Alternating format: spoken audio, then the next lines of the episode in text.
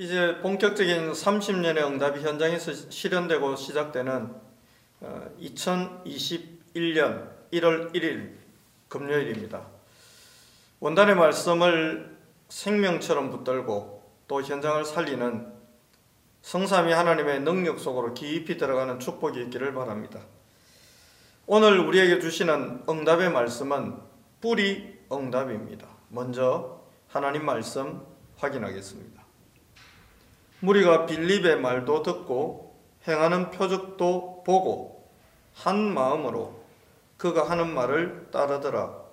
많은 사람에게 붙었던 더러운 귀신들이 크게 소리를 지르며 나가고 또 많은 중풍병자와 목 긋는 사람이 나으니 아멘.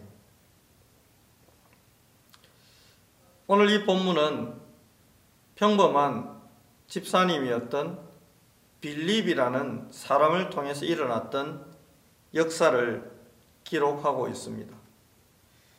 하나님의 자녀는 누구나 가장 중요한 이런 현장의 응답을 받아야 하고 또 받을 수 있는데 그 응답을 받으려면 복음에 깊이 뿌리를 내리고 있어야 합니다. 대부분의 사람들은 복음이 아닌 상처에 뿌리를 내리고 살아갑니다. 이러한 뿌리가 바뀌는 일이 일어나야만 하나님의 역사 속으로 깊이 들어가게 될 것입니다. 이러한 각인 또 잘못된 뿌리는 어떻게 바꿀 수 있을까요?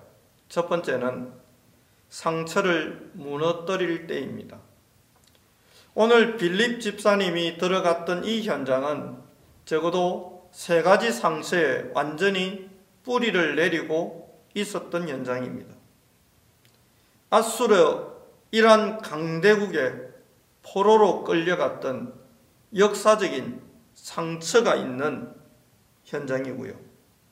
그러다 보니 이교도들과 혼 피가 섞이는 이런 결혼에 희생이 된 사람들이다 보니 어쩔 수 없는 유대인의 질시와 또 이들을 아주 하대하는 그러한 종교적인 상처를 가지고도 있었습니다.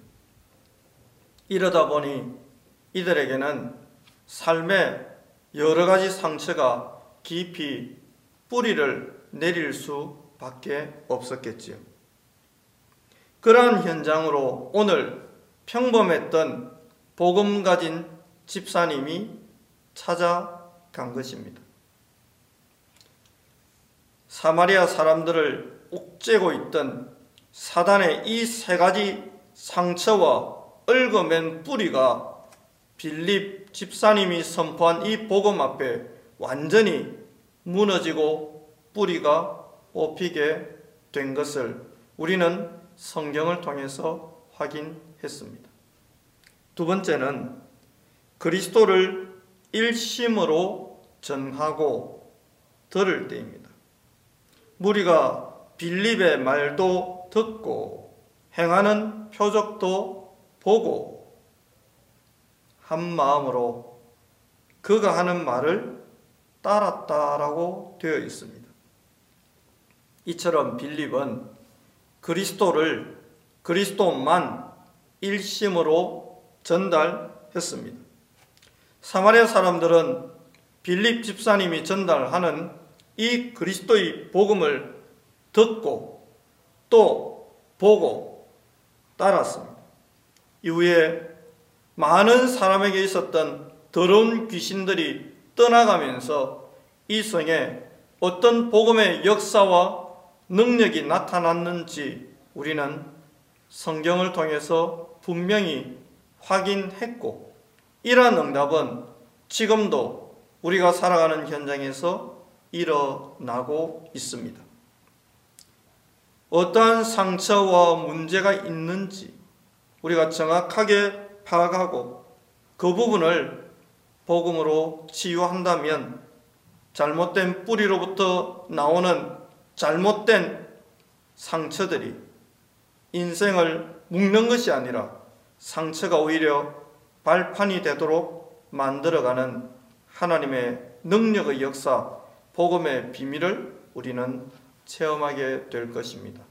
새해 첫날 아직도 치유받지 못한 상처가 있다면 복음으로 치유하고 일어나게 되시기를 살아계신 그리스도 예수 이름으로 축복합니다. 기도하겠습니다. 하나님, 오직의 복음이라면 현장도 어떤 상황도 치료할 줄 확신합니다.